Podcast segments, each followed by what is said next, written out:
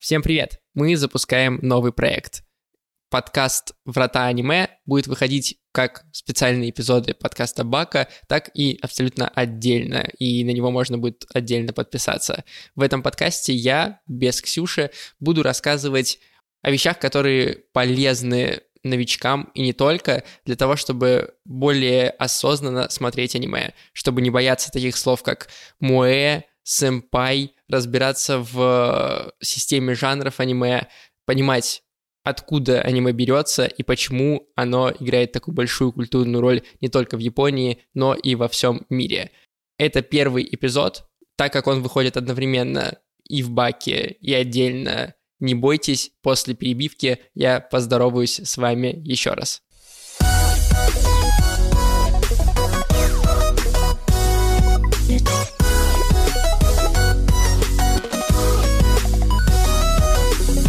Всем привет! Меня зовут Эдуард, и вы слушаете подкаст «Врата аниме», в котором я рассказываю обо всем, что нужно знать, чтобы смотреть аниме с удовольствием и не бояться таких слов, как «моэ», «сёнэн» или «атаку». В первом выпуске мы начнем с самых основ. Мы поговорим о том, что же вообще такое аниме, чем оно отличается от западных произведений, откуда для него берутся темы и сюжеты и почему вообще все это так важно. Я бы даже назвал этот эпизод прологом или там нулевым эпизодом, потому что мы сегодня взглянем на всю картину аниме. Если представить аниме как одно большое полотно, вот мы взглянем на него сверху, далеко-далеко, целиком, чтобы потом в следующих эпизодах понимать, какие конкретные детали этого полотна мы рассматриваем. Даже если вы точно знаете, что такое аниме и на 100% в этом уверены, думаю, что я смогу подкинуть вам пару интересных и новых историй. Этот подкаст выходит в сети Showrunner, где также можно послушать, например, подкаст Бака, где я вместе со своей соведущей Ксюшей обсуждаю уже не теорию аниме, как здесь, а практику, новые или классические аниме, фильмы и сериалы. Обязательно оцените его по ссылке в описании. Либо же, если вы слушаете этот подкаст уже в фиде Баке, то не забудьте написать какой-нибудь хороший отзыв и вообще рассказать, как вам новый формат.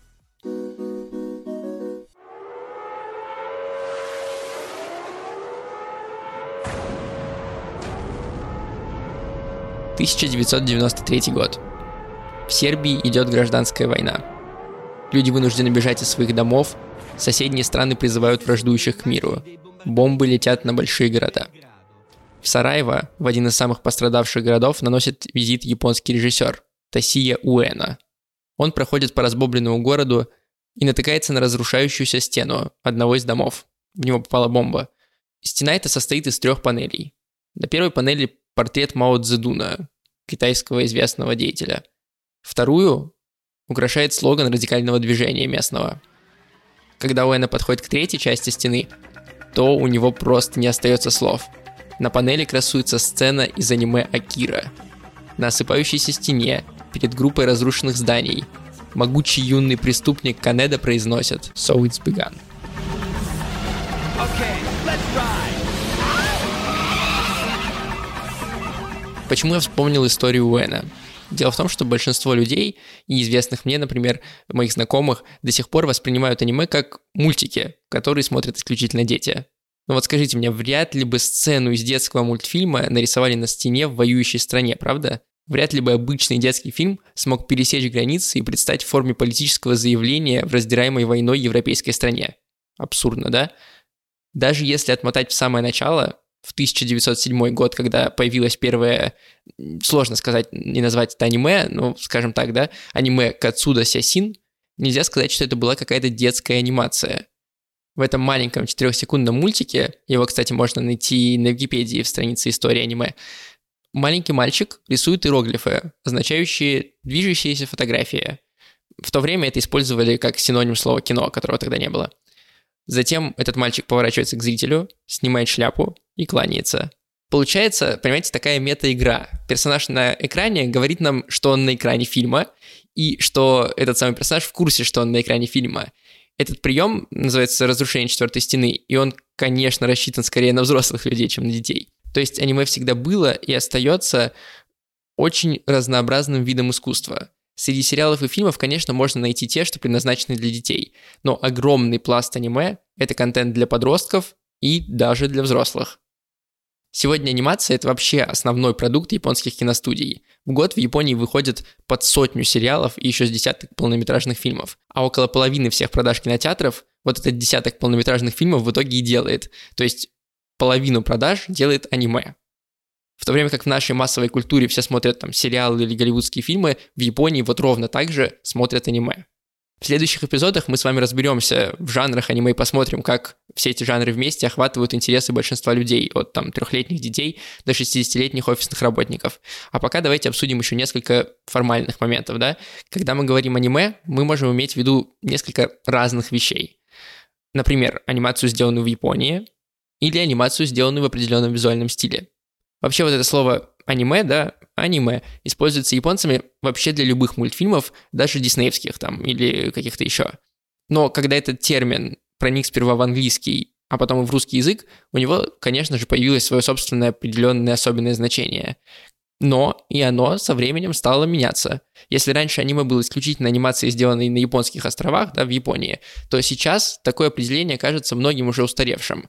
Японские студии теперь часто прибегают к сторонней помощи. Это может быть работа с 3D-графикой, например, или дешевые рабочие руки из Китая или Кореи, которые будут отрисовывать э, там пейзажи или статические картинки. В то же время многие западные студии, наоборот, приглашают японских режиссеров-аниматоров делать совместные проекты за пределами Японии которые стороннему зрителю, конечно же, покажутся аниме. Например, уже классическая антология аниматрица перемешаны полностью японские аниме и произведенные совместно с аниматорами из США. И отличить их друг от друга не так уж просто. Или широко известный мультфильм «Аватар. Легенда об Анге». Я думаю, вы его точно знаете. Это полностью западный сериал, который явно вдохновлялся аниме и восточной культурой. И в результате его тоже часто принимают за аниме среди тех, кто этим не очень увлечен. Поэтому сейчас все больше под этот термин прячут не только исконно японские произведения, но также просто стилистически близкие сериалы и фильмы, особенно если в работе над ними принимали участие сами японцы. Но тогда следующий вопрос. Что значит стилистически близкие? Если аниме — это анимация не только из Японии, то как понять, что перед нами именно оно? Давайте попробуем выделить несколько отличительных черт аниме.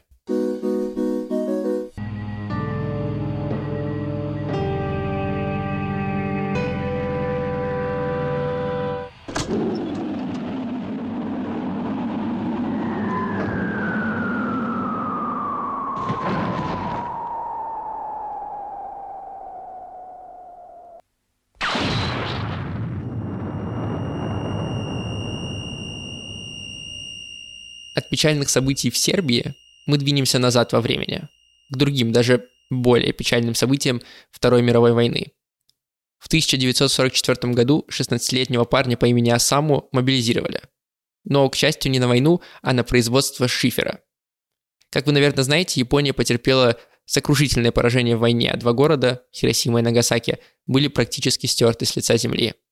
Следующие 15 лет Япония потратила на восстановление своей экономики, и своей культуры. На протяжении всех этих лет США поставляла на острова не только товары, продукты, деньги, но и контент. Фильмы, сериалы и мультики. Молодой Асаму, который тогда учился в медицинском университете, с удовольствием вдохновлялся всем этим контентом. Особенно ему нравились мультфильмы. Ему даже захотелось самому заниматься мультфильмами, но в послевоенной Японии не было ни анимационных студий, ни перспектив стать каким-то успешным режиссером. Поэтому Асаму, несмотря на успешное окончание медицинского вуза, решил попробовать себя в роли мангаки. Мангака – это человек, который рисует мангу, японские комиксы. Мы о них поговорим еще сегодня. Асаму прибавил себе пару лет в заявке и уехал из э, города Осака, где совсем перспектив не было, в столицу Японии, в Токио. Довольно быстро Асаму стал популярным автором, особенно среди молодежи и детей. Он рисовал как оригинальные работы, так и просто переносил те самые американские мультики, которые его вдохновляли, вроде Бэмби или Пиноккио, в формат манги. Впрочем, вот последнее ему не очень нравилось. Это было уже начало 60-х, в домах обычных горожан начали массово появляться черно-белые телевизоры. Вместе с ними туда проникали все те же американские сериалы и мультики, и они были гораздо-гораздо популярнее произведенных в Японии аниме. Желая исправить эту ситуацию, Асаму основал собственную анимационную студию – Муши – она стала одной из немногих тогда студий аниме, не первой, но она стояла в ряду тех, которые тогда появлялись. Несмотря на возрождающуюся в 60-е годы уже, или даже 70-е, экономику, денег на создание аниме было не так много. Это был не очень выгодный бизнес.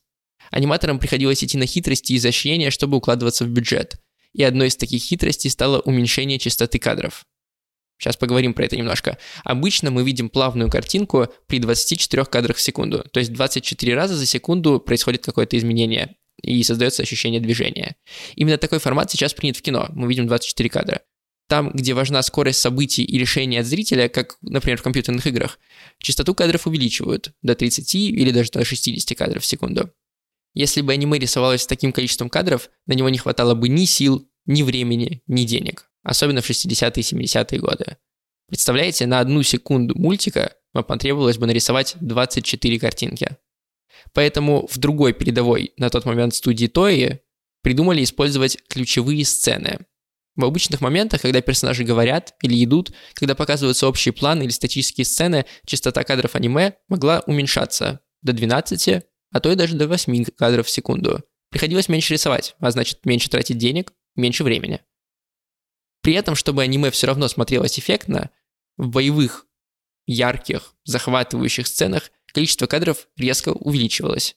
Скажем, до 24, например, в секунду. Появился таким образом эффект Сакуга. Это когда аниматоры выкладываются в определенных моментах, ограниченных временем, э, на полную и выкручивают качество анимации на свой доступный максимум. Сейчас, в наши дни, несмотря на то, что денег в индустрии стало заметно больше, больше стало и выпускаемых сериалов и фильмов. Поэтому стандарт ключевых сцен и сакуги применяется до сих пор. Большая часть аниме сделана с уменьшенным количеством кадров в секунду, поэтому простому непривыкшему зрителю может казаться аниме дерганым или каким-нибудь странным, каким-нибудь ватным, э, недостаточно плавным. Тут на самом деле достаточно немного втянуться в просмотр, и все это пройдет, мозг сам привыкнет к новому формату. При этом моменты сакуги, того самого увеличения частоты кадров в секунду, после того, как ваш мозг привык к новому формату, начинают приносить какой-то настоящий восторг – потому что э, все становится намного более плавным, эффектным, красочным, ярким, быстрым, и для мозга это очень э, приятно. Другой же хитростью для экономии бюджета в 60-х, 70-х стало как раз то, что ввела уже студия мангаки Асамы Муше. Они стали упрощать внешний вид персонажей. В самом популярном раннем аниме, снятом по манге Асаму, Астробой, можно заметить, что герои состоят из простых элементов – кругов, прямоугольников, треугольников, их было проще и быстрее рисовать. Многие сейчас, кстати, считают Астробой первым аниме. Это не совсем так, да, мы уже говорили, что были другие э, сериалы и до Астробоя, и другие анимационные произведения, но Астробой действительно произвел там большой фурор в Японии, а потом и на Западе он выходил в Америке в том числе. Вернемся к упрощению. Упрощение форм затронуло не только само тело, но и лица. Аниматорам нужно было найти способ выражать нужный спектр эмоций с наименьшим затратом усилий, с наименьшим затратом времени и денег. Именно формула мангаки Асаму – большие глаза, через которые можно передать много эмоций, нос в виде буквально одной-двух черточек и контурный рот без прорисовки губ и стала эталонной для будущих аниматоров. Астробой стал настолько популярным, что это стало одним из тех произведений, которое сформировало в итоге тот визуальный язык аниме, который мы сегодня знаем – так 16-летний Асаму Тедзука, трудившийся на производстве шифера, в итоге стал настолько известным мангакой и аниматором, что получил прозвище «бог манги». Сейчас то, как выглядят персонажи, уже не определяется простыми формами. Одежда в большинстве современных аниме прорисована с довольно большой детализацией, и персонажи выглядят скорее реалистически, особенно в своих движениях, жестах. Не во всем аниме, да, но во многом. Однако лица, лица точно остаются в узнаваемом и уже фирменном стиле. Тут тоже исключения бывают, как в сторону упрощения, приближаясь к западным мультикам, так и в сторону усложнения, когда лица и в целом рисовка становятся неотличимы от того, как все выглядит в реальном мире. Но что точно можно сказать, так это то, что Асаму Тедзуки получилось достичь своей цели. Сформировав новый стиль анимации, Асаму сделал такие аниме более популярным на родине, чем любые западные мультики. И определил то, как выглядит аниме сегодня. Вернемся в настоящее время.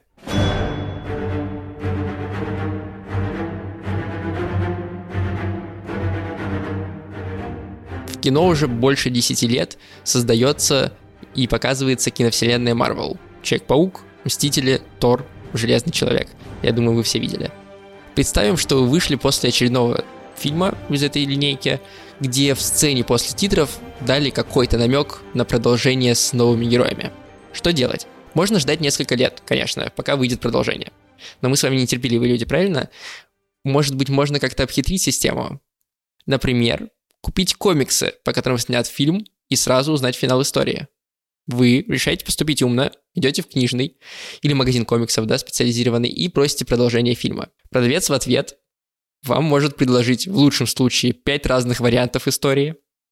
В худшем он будет чесать затылок в недоумении и говорить, что продолжения нет. Все потому, что у героев Марвел нет как такового автора. А еще у них нет одного начала и одного конца. Каждый комикс-автор по-новому смотрит на знакомых героев и пишет о них разные истории, которые никак нельзя сложить в цельный единый сюжет. Даже в той же киновселенной Марвел уже несколько Человеков-пауков, совершенно разных с разной предысторией. Такой подход позволяет бесконечно долго плодить истории об одних и тех же персонажах, знакомых с детства, и даже повторять одни и те же истории каким-нибудь новым антуражем. Но при этом становится непонятно, откуда начинать читать про Человека-паука и где заканчивать. В аниме все как раз не так. В аниме Наруто 7 сотен серий. Больше, чем у любого мультфильма про Человека-паука. И даже если все мультфильмы про Человека-паука сложить, все равно вряд ли выйдет столько серий. Однако по сравнению с Пауком, у истории про Наруто есть ровно одно начало, один конец и один изначальный автор, Масаси Кисимото, который придумал, а позже и нарисовал эту историю. Именно нарисовал, потому что, как и для многих других аниме, для Наруто основой послужила манга. Это японские комиксы. Я же говорил, что мы про них еще поговорим. Чаще всего манга черно-белая и читается справа налево. Именно в особенностях индустрии манги и близкой к ней индустрии подростковых романов с картинками ранобэ лежит корень популярности аниме. Японцы обожают мангу и ранобэ. По разным оценкам, до 95% населения регулярно покупают тома манги или специализированные журналы. Это массовый продукт, тиражи которого даже не снились книгам в России или Европе. И структура этой индустрии сделана так, чтобы создавать как можно больше оригинальных, интересных, захватывающих продуктов для разной аудитории. Давайте попробуем посчитать с вами количество фильтров, которые нужно пройти, чтобы про вашу мангу сняли аниме. Чтобы вашу мангу опубликовали, сперва вы должны выиграть со своим произведением первым какой-нибудь конкурс для начинающих. Это у нас первый фильтр. После этого вас могут позвать в толстый журнал и попросить нарисовать новую работу. Если она понравится редакторам, это второй фильтр, то ваша работа попадет в 100 или 200-страничный еженедельный или ежемесячный журнал. Их тоже более сотни существует в Японии. И там ваше произведение будет в ряду с другими произведениями, зачастую более популярными и известными, которые просто выходят дольше. Если ваша манга каким-то образом выделится и понравится читателям, это уже третий фильтр, вас попросят написать продолжение. Наконец, если вы сможете вывести почти 18-часовой рабочий график регулярной публикации новых глав и не скатитесь ни по истории, ни по рисовке, в результате, это четвертый фильтр, вашу мангу публикуют в виде толстых книжек, танкобонов. Они похожи на наши книги с мягкой обложкой, только потолще.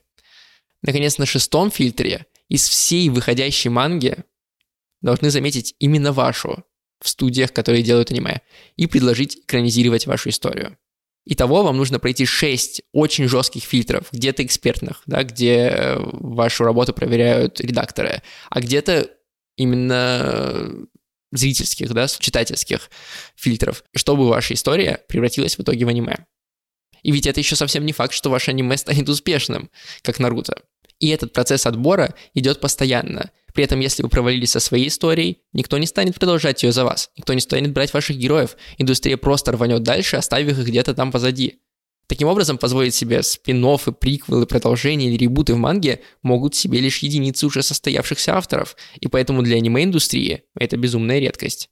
У Наруто, например, есть продолжение Баруто про детей, но оно такой большой популярностью, кажется, не пользуется. Никто ведь не станет читать толстый журнал, где все истории похожи друг на друга, как две капли воды, правильно? Да, большие или экспериментальные студии аниме могут себе позволить исключение из этой структуры. Самые известные аниматоры Макото Синкай, Хаяо Миядзаки, Сатоси Кон зачастую создают аниме по своим собственным сценариям. И это делает их произведения еще более оригинальными и особенными.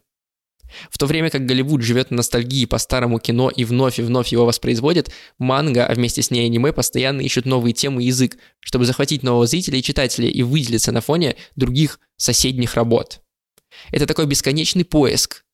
И этот поиск делает аниме таким оригинальным искусством, у которого потом Нолан или сестры Вачовски или другие режиссеры голливудские перенимают идеи для своего кино.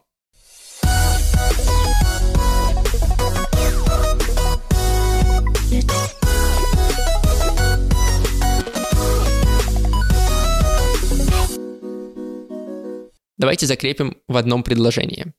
Аниме — это японская, не только анимация, сделанная в определенном визуальном стиле, яркими чертами которого является уменьшенное количество кадров и определенная выразительная отрисовка лиц. Это не единственные черты, но главные. Чаще всего аниме основано на манге, японских комиксах, или ранобэ, японских иллюстрированных романов, что, впрочем, не исключая, да еще раз повторим, и авторских оригинальных работ. Аниме ни в коем случае не детские мультики, или лучше, наверное, даже сказать, далеко не только детские мультики. И аниме служит вдохновением для множества людей по всему миру. В будущих эпизодах «Врат аниме» мы как раз попробуем разобрать, как аниме это делает и какие инструменты используют для того, чтобы рассказывать классные истории и для того, чтобы вдохновлять множество людей. Я хочу попросить вас оставить отзыв этому подкасту в том приложении, где вы его слушаете. Это очень помогает другим людям найти его и также глубже погрузиться в аниме-индустрию. Ну и мне приятно тоже будет. В описании этого выпуска есть также ссылка на наш чат подкастов Бака и Врата Аниме, где можно рассказать мне лично, в каких моментах этой истории я ошибся, про что рассказал не так или про что вообще забыл, и как это все следовало сделать. Это будет тоже очень полезно. На этом все на сегодня, по крайней мере. Смотрите аниме и делайте мир лучше. Пока.